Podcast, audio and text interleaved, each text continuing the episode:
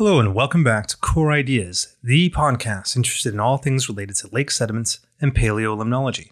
My name is Adam Jeziorski, and as always, I'm here with my good friend Josh Thienpont. Hello there, Adam. It has been a while. It has.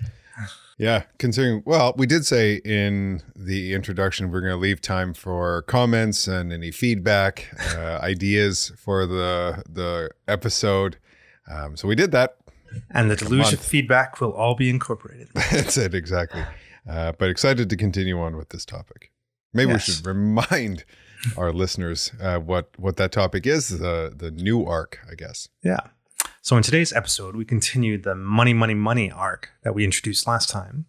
And to recap, uh, regular listeners may be aware that since we began the show, uh, like three years ago now, both Josh and I have transitioned to new day jobs. Josh is now a tenure track professor at York University, and I have made the jump from research into research administration. And these positions have provided, both provided, uh, new perspectives on how academic research is financed, at least in Canada. So we thought sharing what we've learned would be very relevant to the show, even if it's not strictly paleolimnological in nature.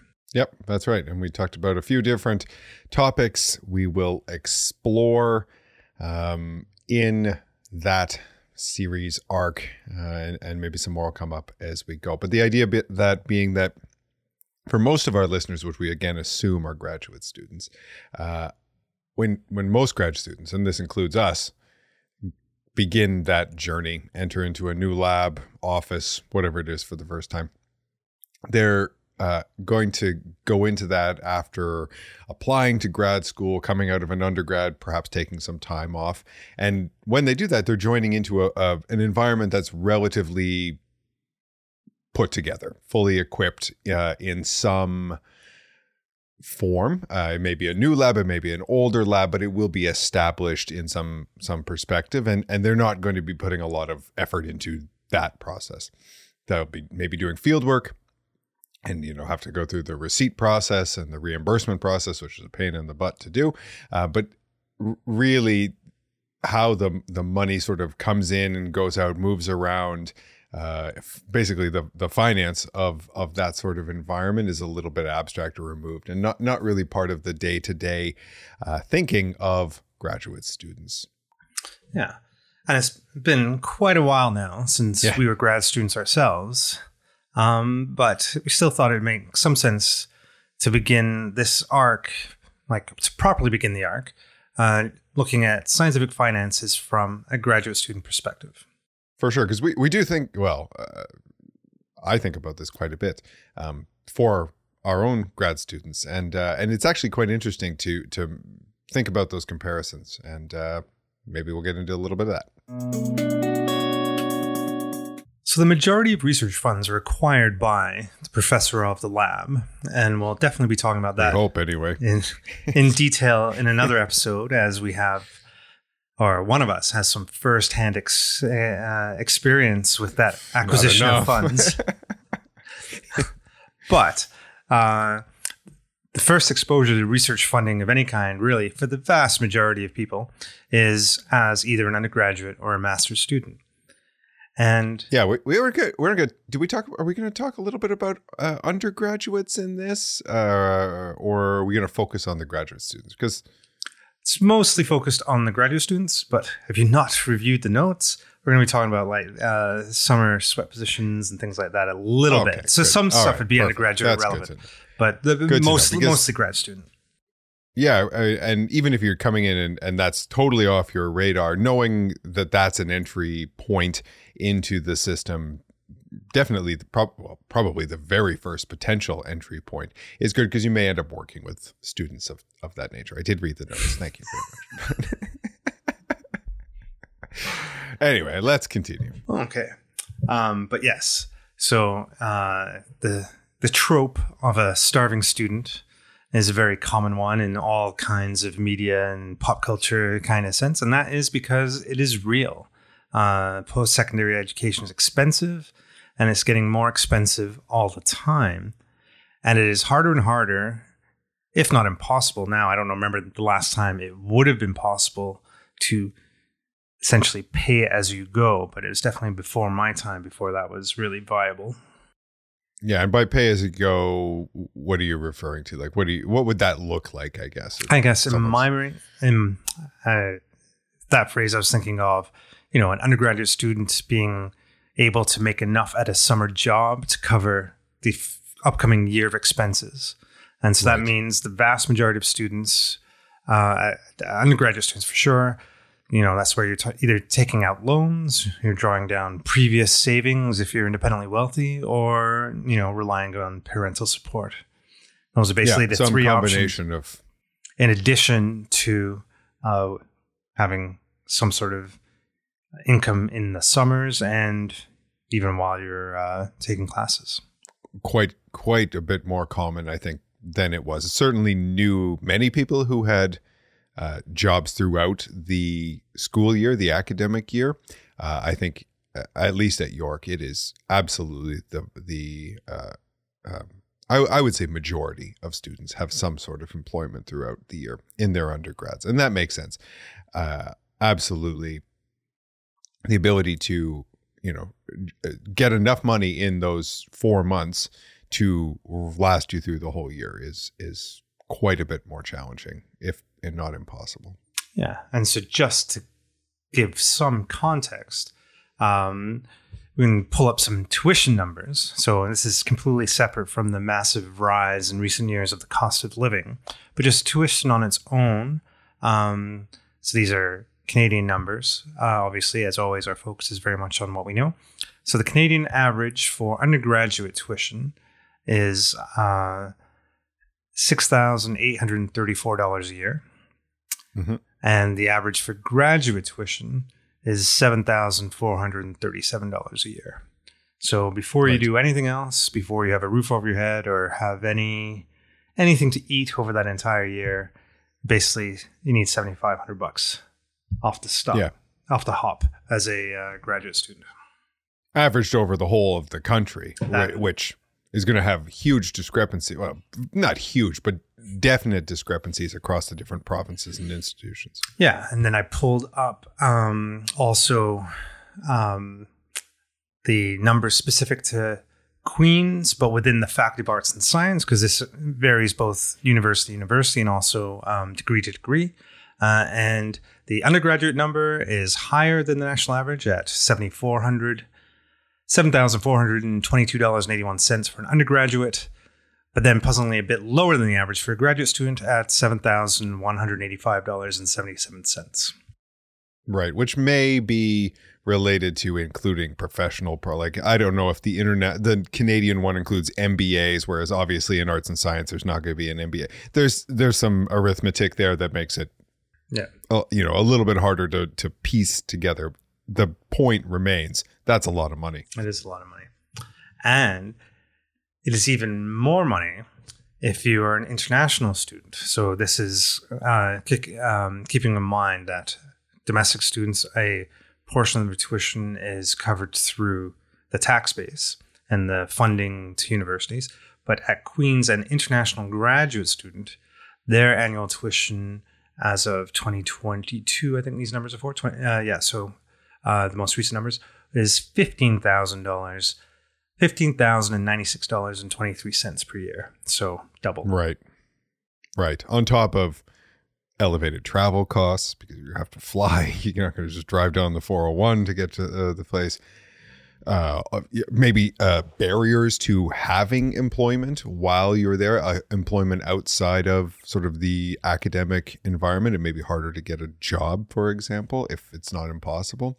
Um, yeah, so that that's a huge number yeah. and a real big, uh, yeah. real big issue. And I, you know, I'm not entirely sure how the decisions are made about what tuition is set at some sort of high level at the university in combination with like I mean tuition is set on some level at the, by the provincial government because there are because there's a provincial tuition freeze currently in uh yep. in, in effect um but then that the levels that they were frozen at would have been set at some point by some sort of complicated funding formula. We could look into it and maybe in a uh, future episode because of definitely there's some interesting wrinkles and you know things to, to look into in more detail in terms of how universities have funded and the growing reliance on international students, uh, the tuition of Yep. international students over recent decades.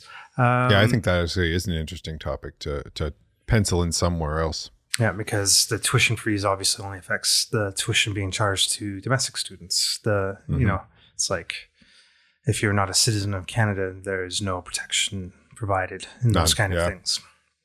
For sure, and and the tuition freeze is in Ontario, so uh, you know it, if you're at UBC or certainly outside of uh, Canada, the much different uh, rules. But the, the, again, the fact remains, uh, the the values do change, but I've never heard of them going down.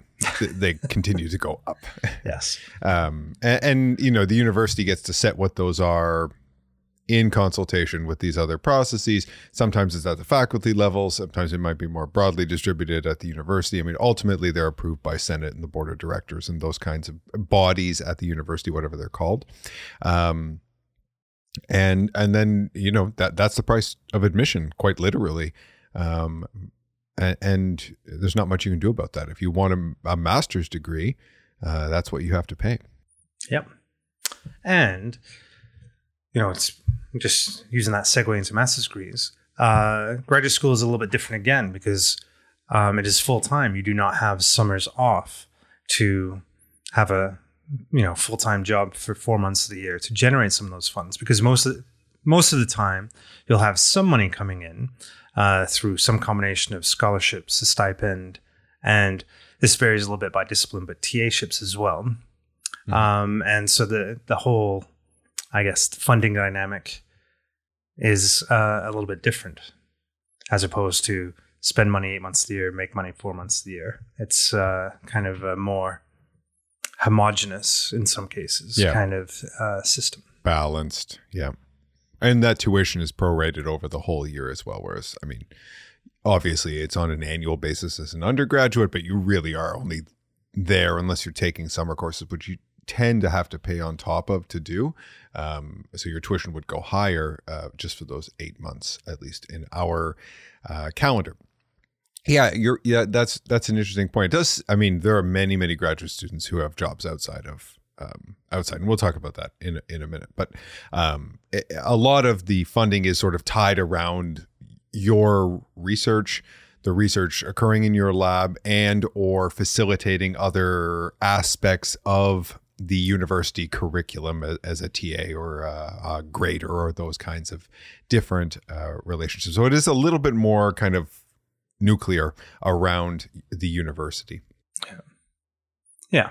So I guess maybe we kind of delve into those three income sources, I guess. So scholarships, stipends, and TA ships.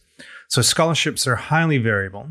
Um, so in some cases, we'll know, be talking about things like um, uh, entrance scholarships that you'll get um, just at the application level.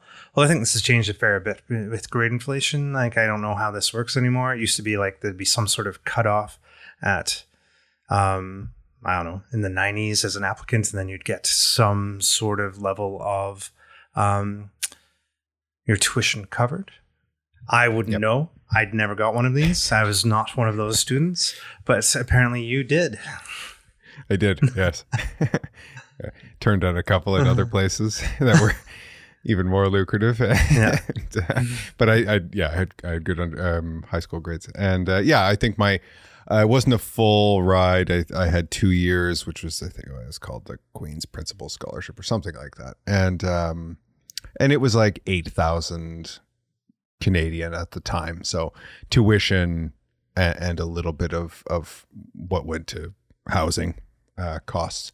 Um, but that that was, I mean, that was huge. Like that would that I wouldn't say it um, made my decision to go to Queens, but but if I hadn't had that and I did have options at other places, I, I would have taken the, the the scholarship at other places. So like not having that at Queens would have been um, you know changed my path quite a bit. Okay.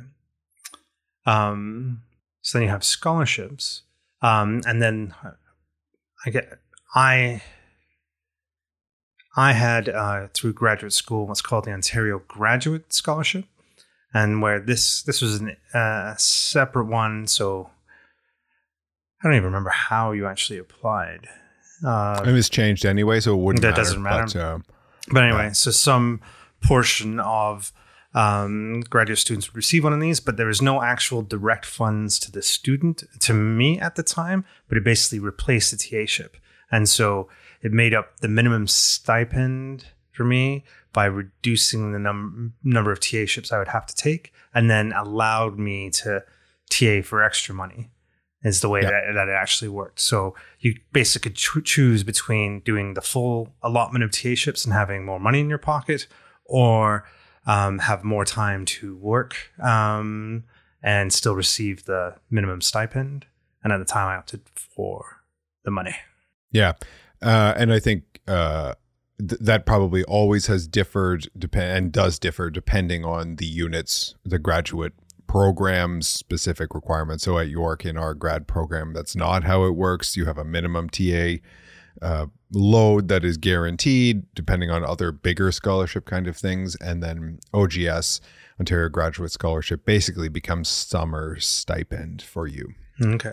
Is effectively how it works. So it would replace, and many people get paid sort of off of research grants in the summer, and and again, it totally depends on the unit. Biology, just on in the building across the the way, would be totally different how they handle it.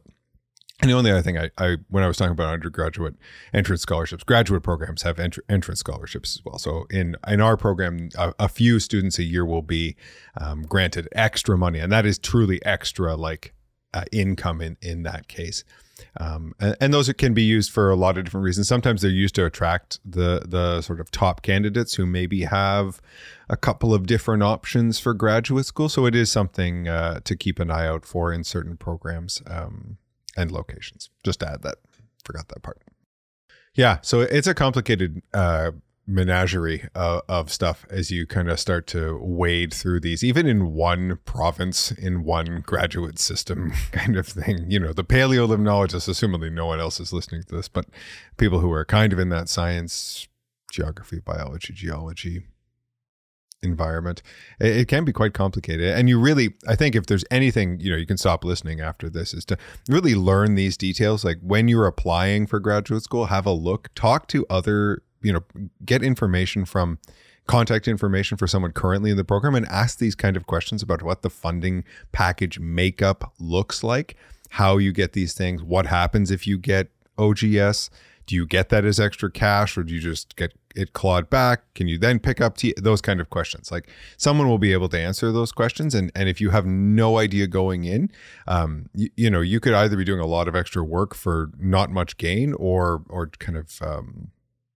um losing out on on potential extras yeah and i think that's um a piece of advice that you'll run into again and again is like contact people beforehand um, and just get a sense on so many different aspects. And you know, uh, I I didn't do much of that. I kind of flew in blind. No. Um, and you know, it's one of those things of hindsight is twenty twenty. Like a couple, of, the world is even more connected now than it was. But I think uh, I'm quite happy with the route that I took. So I don't think much would change. But I think um, uh, yeah, a couple of key emails while I was applying would have just smoothed out some of the bumps, I think. Um, yeah, for sure. Just take away any surprises. Yeah. Cool. All right. All right. So we did scholarships, stipends. I guess the first thing we need to do is define what exactly is a stipend because it's not a commonly right. used word. It's not. It's a strange word. Uh, what what do we have as the textbook, call it Wikipedia definition of a stipend. it is a regular fixed sum of money paid for services or to defray expenses. It is often distinct from an income or a salary because it does not necessarily represent payment for work performed.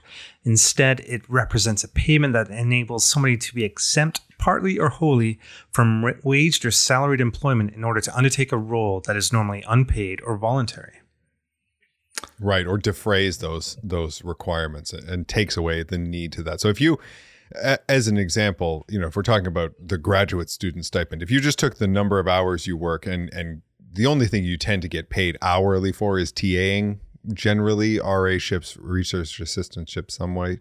Um, you, you don't make enough to to be above the poverty line, like for the number of hours you have. So you get this stipend, which is a a payment. It might be metered out over different numbers of payments to make up that difference. And in that case, it's not salary, it's not income in the same sense. Often, at least in the Canadian taxing system, it's not taxed in the same way as income um, when it comes down to tax time. Uh, but that makes a part of the take home money if it's not even even if it's not salary. And so yeah so it's i guess um yeah something that wouldn't fall under the kind of legislation that would cover things like minimum wage because no one is going to be Yep.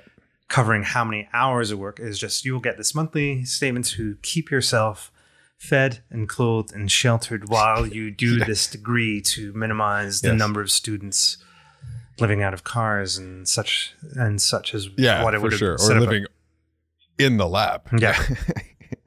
yeah. And they depend huge, uh, like unit to unit within a school, school to school, definitely. Um, uh, even what they call it. So I don't think we call ours a stipend. I'm not even sure what we call it, but it is a stipend in that sense. yeah Um, by that definition. Ultimately, it's a, a set amount of money that comes from some source. Sometimes it's from the faculty, sometimes or like the individual supervisor, sometimes it's from the program, sort of at the university level. That sort of sets this minimum value that sort of is then added on to by salaried teaching, extra work as a research assistant, which is usually salaried or some something like it. You know, you work a number of hours over a time period. Yeah. Often through grants. Yeah, and this, and then getting back, we'll come back to this uh, another time. But the, this, this money in in, large part is going to be generated by the professor through grant applications. And so that was two of the three, and then the third would be TA ships. And both Josh and I come from science backgrounds where TA ships are a common contributor to the minimum stipend. Um, and this is just, you know, in science, there's got lots of laboratory courses, lots of laboratory courses with lots of um, individual, like repeated sessions, sections of the laboratory courses means you need a fair number of TAs. And that's just the way it is. If you're doing like a particular chemistry lab or a particular limnology lab, your your actual lecture class is going to be broken up into four, five, six, and big universities, many more than that sections, and they're all going to run through the labs, and all of those sections are going to need a TA to kind of demo things. And so, because of that, uh, in science, uh, there always seems to be a shortage. There are usually more uh, TA, or at least when I was a graduate student, more TA ships available than grad students to do them. So you could always have the option to pick up some of the least desirable courses if you really wanted to. To, to top up Yep. your uh, top up your stipend, basically. Yeah, and I think that probably depends again, depending on uh, location. Big grad programs that uh, maybe have uh, that dominate uh, a a unit, a, like a faculty or department, whatever it is, um, that doesn't have a lot of undergraduate courses may not an- be the case. Uh, so, like in an example, our Masters of Environmental Studies students, this is a course based master, so quite a bit different, are not guaranteed TA ships. Some of them will pick them up where they have background that overlaps with courses, but there's a lot of MES students in the program.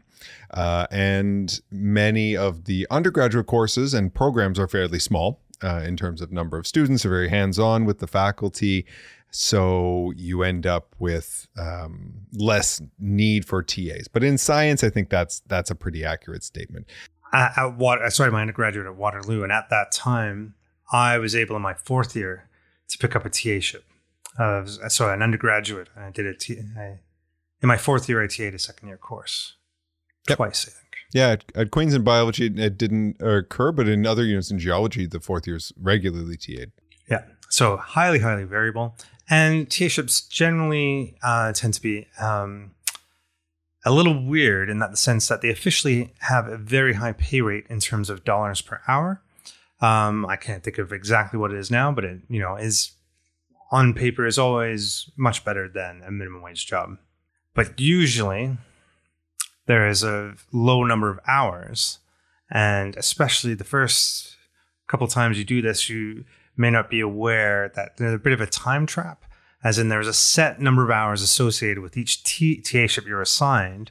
And if you're not careful, you can definitely put in considerably more time in terms of the preparation, the marking, the interactions with students, depending on how available make yourself. Um, email. Your email is where the problem will be.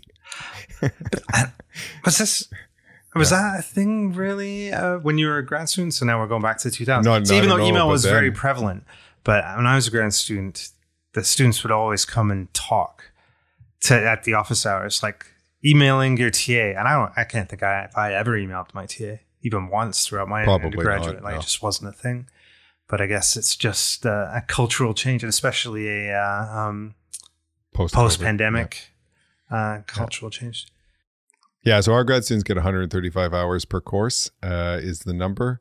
Um, and we do workload agreements, you know, that lay out what that should look like.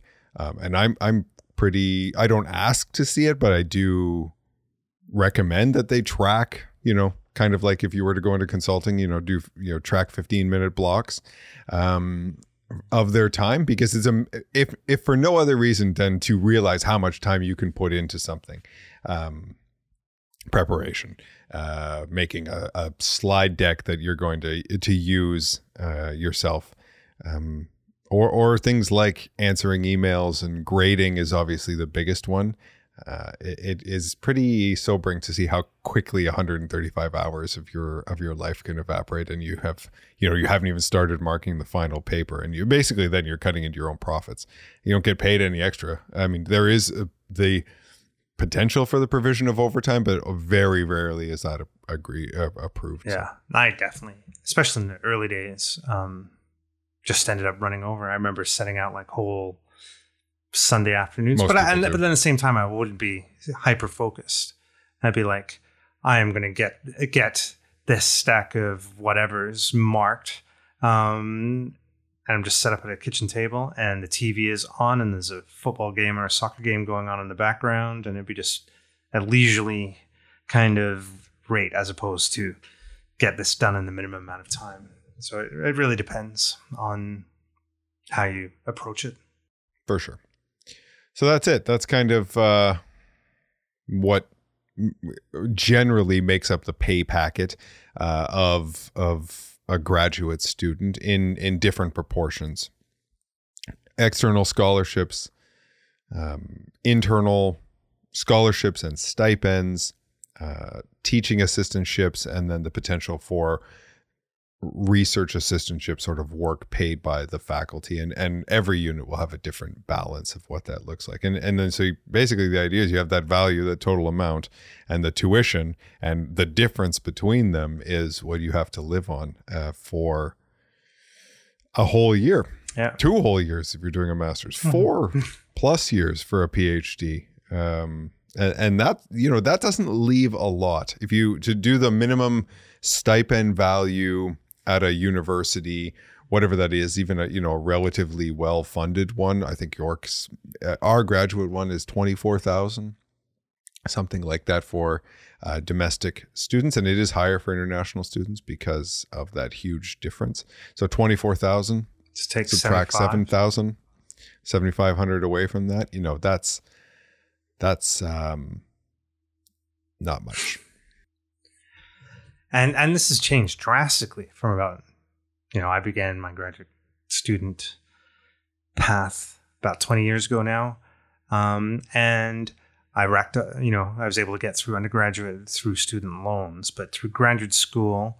Um, I was largely in a treading water kind of position. I lived lean, um, but uh, you know, the loans were in whatever OSAP calls their interest-free status. They were just kind of doing Yeah. their thing, uh, and then I continued to just tread water rather than grow debt, have a growing debt, and that um, on twenty, what's it, 24,000, 25,000, um, is just not possible anymore No, because the stipends have not changed.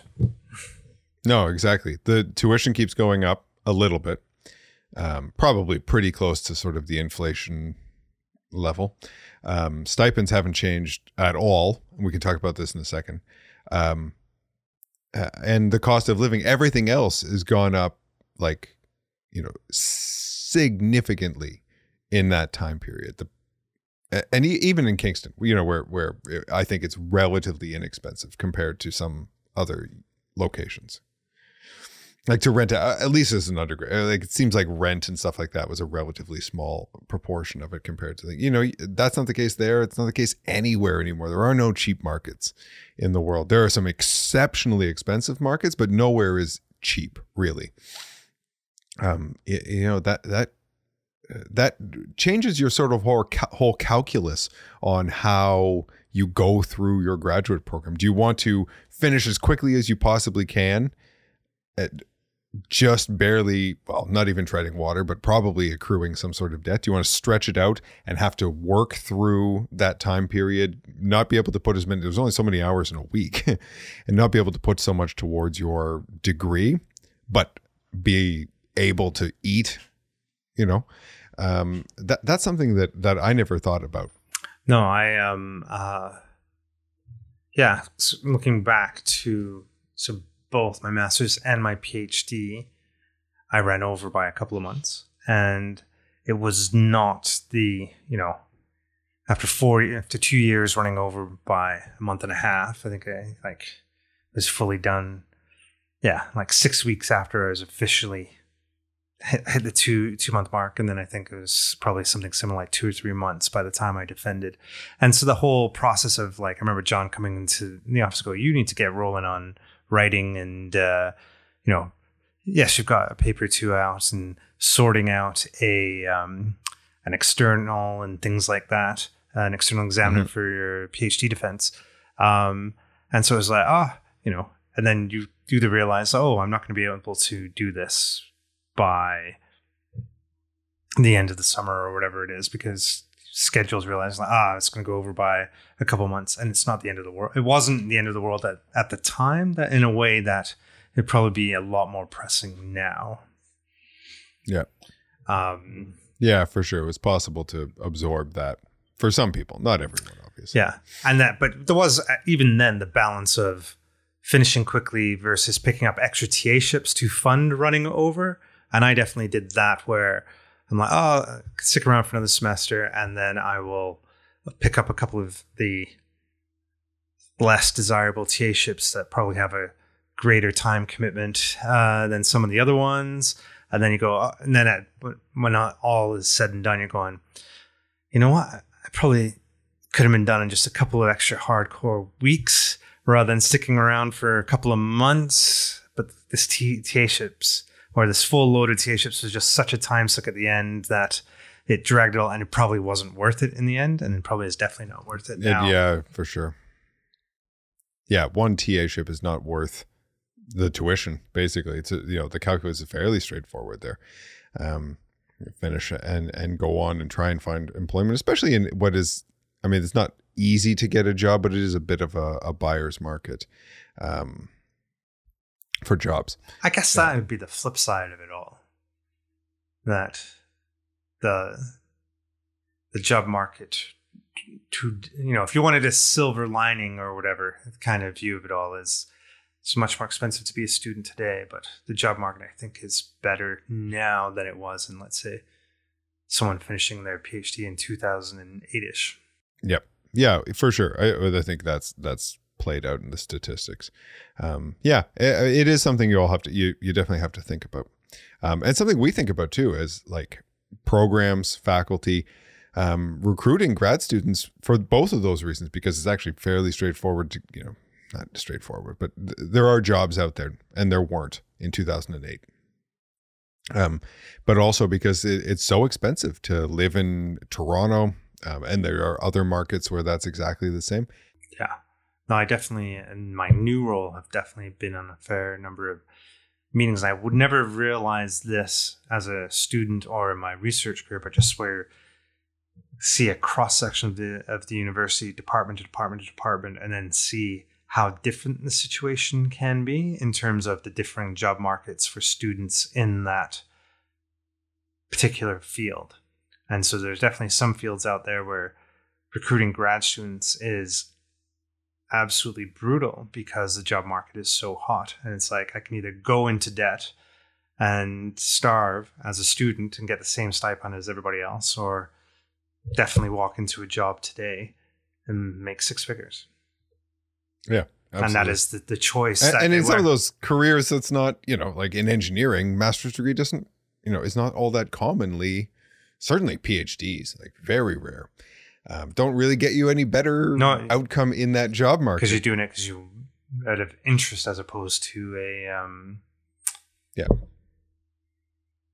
Oh, what's weird? The accreditation is like a step, a career yeah. step. Yeah, exactly. You want to be a professor.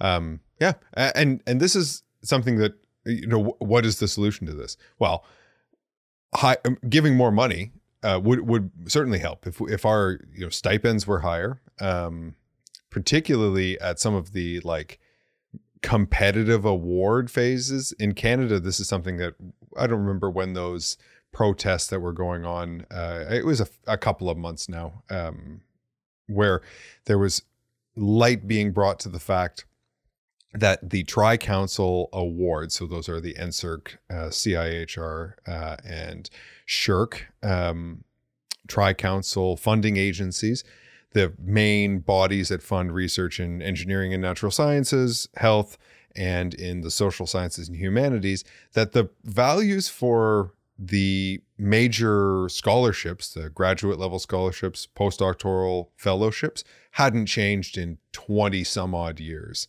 um, uh, given all the inflation that's occurred between those time periods, is, is insane. Yeah. And I think we pulled up a CPI, so Canadian Price Index inflation calculator, and just, you know, um, so I don't know why, why do we have 13,000 in here? um, but thirteen thousand dollars in two thousand nine, so fourteen years ago. So something that costs thirteen thousand. So let's say it's graduate student uh, international tuition of something around thirteen thousand, um, sure. or an award worth thirteen thousand. Uh, for the, to, to be at parity, it would need to be eighteen thousand four hundred dollars today. Mm-hmm. And in a lot of these awards, right. that is not the case. They're still thirteen thousand dollars. No, like a, a twenty one thousand for the NSERC graduate, the PGS level, uh, postgraduate scholarship levels. That's the same as it was. It hasn't gone up by any number. No. Right? So it's effectively gone down by a lot, yeah. right? In in the the math of it. Um, and th- these are supposed to be, you know, they're they're they're limited in number. You have to apply to these awards, um, and they're very competitive. Uh, what what is the, the you know what are we trying to attract in terms of the the uh, excellence of our graduate students? What is the the quality of the the next level of of, of research? Um, it certainly doesn't show a uh, a great interest in investing in um, the future of uh, science and and all the other disciplines of of research in this country, including things that are really important like health research and all those things. And not it's not that the um, private sector is going to drive all of those things. And most of those people have PhDs; they had to go to grad school anyway. So, what do you do? That's a good place to start for sure. Yeah, but that'd be a good place to start. But I don't know if those protests. You know, I don't think uh, that start is happening yet. No, like, um, and I see things like uh, the budgets are not changing in some of the big um, tri-agency awards, and the the option to increase the value of individual grants. This isn't really affecting graduate students as much as uh, affecting professors, but it's like more reduce the success rate rather than reduce increase the pot. Yeah, exactly. So A- and and it'll be the same kind it would end up being the same sort of math probably so it really does require a, a significant investment of new funds into research in all aspects um yeah it is what it is got to keep pushing Yeah, and I guess one other thing that kind of factors into all of this is that I guess not learning to live lean, but being okay with living lean. Uh, I don't know if it's a skill, but it would be something you grow accustomed to, and this makes a bit of a becomes quite difficult in some cases to take a, uh, a decent paying job and then go back to grad school. It's uh, once you um, have gone a couple steps up, it's difficult to go back to craft dinners on a regular basis. i would imagine so i never you did that i mean maybe you didn't go to like six figure salaries I did not. wearing th- wearing three piece suits every day but i never took off uh, i took off like one month i think You apply through? No, I, I Uh, took short yeah. breaks in between both, um, both my undergraduate degree and then um, again after my master's degree before starting my PhD and had jobs at both, and definitely uh, um, enjoyed the fact. Like after I finished my master's, I went on like a backpacking trip to South America. It's like I've got money, I can spend money and do some of these things that I've always wanted to do. I can take a real holiday, um, and uh, yeah, then a year later going, I'm even poorer than I was as an undergraduate student. This sucks. uh, it yeah. can be a tough pill to swallow. And it's not that I'm saying don't do it, but it's just something to keep in mind before you get too used to the feel of silk sheets, I guess. All right, I'm just going to kind of wrap the final segment up here, thinking that an important aspect of this at every level is that no one really teaches you any of this directly. Um, and in addition to like the key funding that you'll get through the program that you're enrolled in or the university that you go to, um, as a student, there are often many other pots of money that are available to you in a variety of sources that you, if you go digging for them. So very specific scholarships, for example. Yeah, I we know a few people, won't name any names, who were really good at doing this sort of thing, finding small, often under uh, utilized, under applied to uh, foundations and awards broadly uh, that that made up, uh, and often those can just get added on and on and on. They don't come out of your, you know, they're not clawed back from your your minimum stipend, and and did pretty well with doing that. Uh, one thing I would say, if if that's something you're interested in doing, really can be quite lucrative, but you have to weigh how much time it takes to apply to 50 little awards versus the the time it's taking away from your actual research. So if your evenings, if the thing you love to do is write little scholarship applications, great stuff.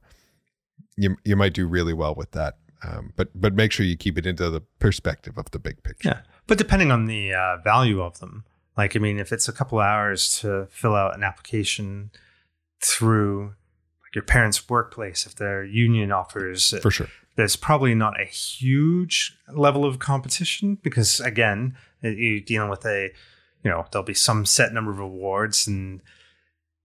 It's easy to be lazy The, on the these things. application window opens on July And- 1st, and, the first 3,700 who come, Yeah, yeah, it's probably come in, get it. Yeah. Yeah. And uh, so in some cases, uh, these can be a very high reward to effort ratio in terms of, yeah, you spend a, a couple of hours on a Sunday afternoon putting your application together in, and that could be, you know, equivalent to a, a full TA ship in some cases that you do over four months. So it really depends, but I think it's a case of looking for them both within um, your field and uh, various workplace things. Um, you know, and there's certain elements like, uh, yeah, I think I mentioned if um, your family member is a member of a union, in some cases, they will have dedicated Mhm. post secondary uh, uh, scholarships available for the children of union members. Um, there are some, I'm pretty sure, like, there are elements within some workplaces, like if you're Tim Hortons, I think, has some level of uh, internal scholarships that you could apply. So if you did that in your run up as a student, uh, you know, as a high school student, and then there might be some doors that are available to you specifically based on where you worked during the summers and the run up kind of thing. Um, and then there's also individual applications and foundations tied to your field of study. So within um, paleo and environmental studies, we've known students that have both gotten scholarships through the Weston Foundation and for, when the, um, related to Northern research and also through uh, L'Oreal. Was that Northern as well, Mhm. or is that?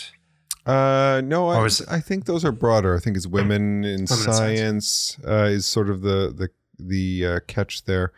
Um, but yeah, they tend to be not for profits or corporations, um, and, and those can be quite lucrative because they, they often are coming direct. They're not clawed back because they're not considered in the same way, and they can be quite big money.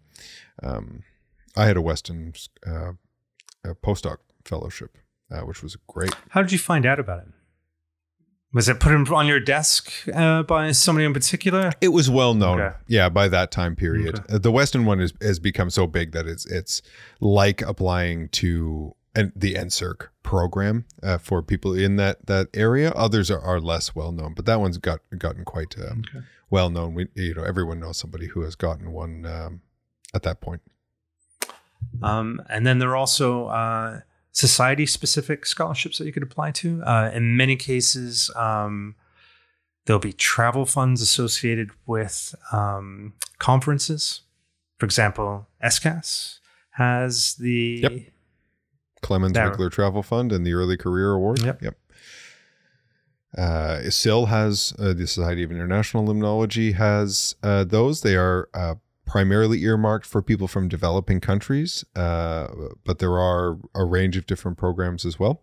And, and so, yeah, th- they can can be really big. So the the SIL ones will will you know, basically fund travel to the meeting for a small number uh, of individuals, uh, but that you may never otherwise be able to uh, to attend. Yeah.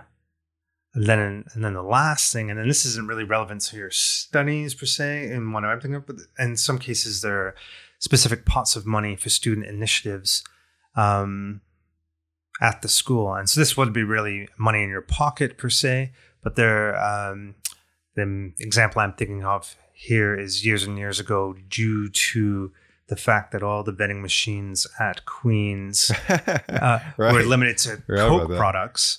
Um, there was actually a Coke fund for student initiatives, and we had people within our lab group apply to that to offset the costs of putting together a student conference. And so it's slightly slightly different, but it just you know there are very specific pots of money out there that take some digging to unearth, but might be highly relevant to you. Definitely. Look for them. They they often are not well advertised, and uh, I think we I think we saw that in the the newspaper. Like there was a, a, a ad in the newspaper, which I guess is well advertised, but no one read any of those things. Yeah. And uh, lo and behold, I think they they paid a fair bit towards that conference. I think so. I think it's one of those things where Thanks, Coca Cola. Yeah, like a lot of us have like registration of like twenty bucks or thirty bucks or something like that, Yeah, even though there were yeah. multiple meals and whatnot associated with it. But, so yeah, so it went a long way. You can get it. You can get some things done. Yeah. Once again, thanks for listening to Core Ideas, the Paleo Limnology podcast. If you have a question or a comment, or perhaps a suggestion for a future show, please send us a note. Our email address is coreideaspodcast at gmail.com. And our Twitter, X, what do we call it? I don't know. I've stopped using it. Handle is at Core Ideas Paleo. Uh, we'll probably be even worse at replying to that than we were before. However, something new, folks. Our Mastodon handle is at Core Ideas Paleo. So the same beginning at mastodon.social. So find us there. Uh, I don't know if you follow. I'm not sure how this It works anyway, exact- but you'll see our toots there, and it'll be great. it works exactly the same in terms of at least at the level that we use it in terms of advertising uh, the release of individual shows and some direct messages and an archive of our past episodes and show notes is maintained on our website um, the address, the easiest way to find the address, it's uh, coreideas.ajeziorski.ca, but we have direct links to it on both our Mastodon page and our Twitter page. And if you're so inclined, you can give us a rating, subscribe, leave us a comment on Apple Podcast, Google Play, SoundCloud, wherever you get your podcast. Those five star ratings and reviews are great, but to be honest, we don't really care all that much. We're just still just doing this for fun. And that's it for today. But we'll be back soon to explore how money fuels academic research in more detail, sticking to our ethos of pure knowledge without the economy, even when talking about the economy of knowledge.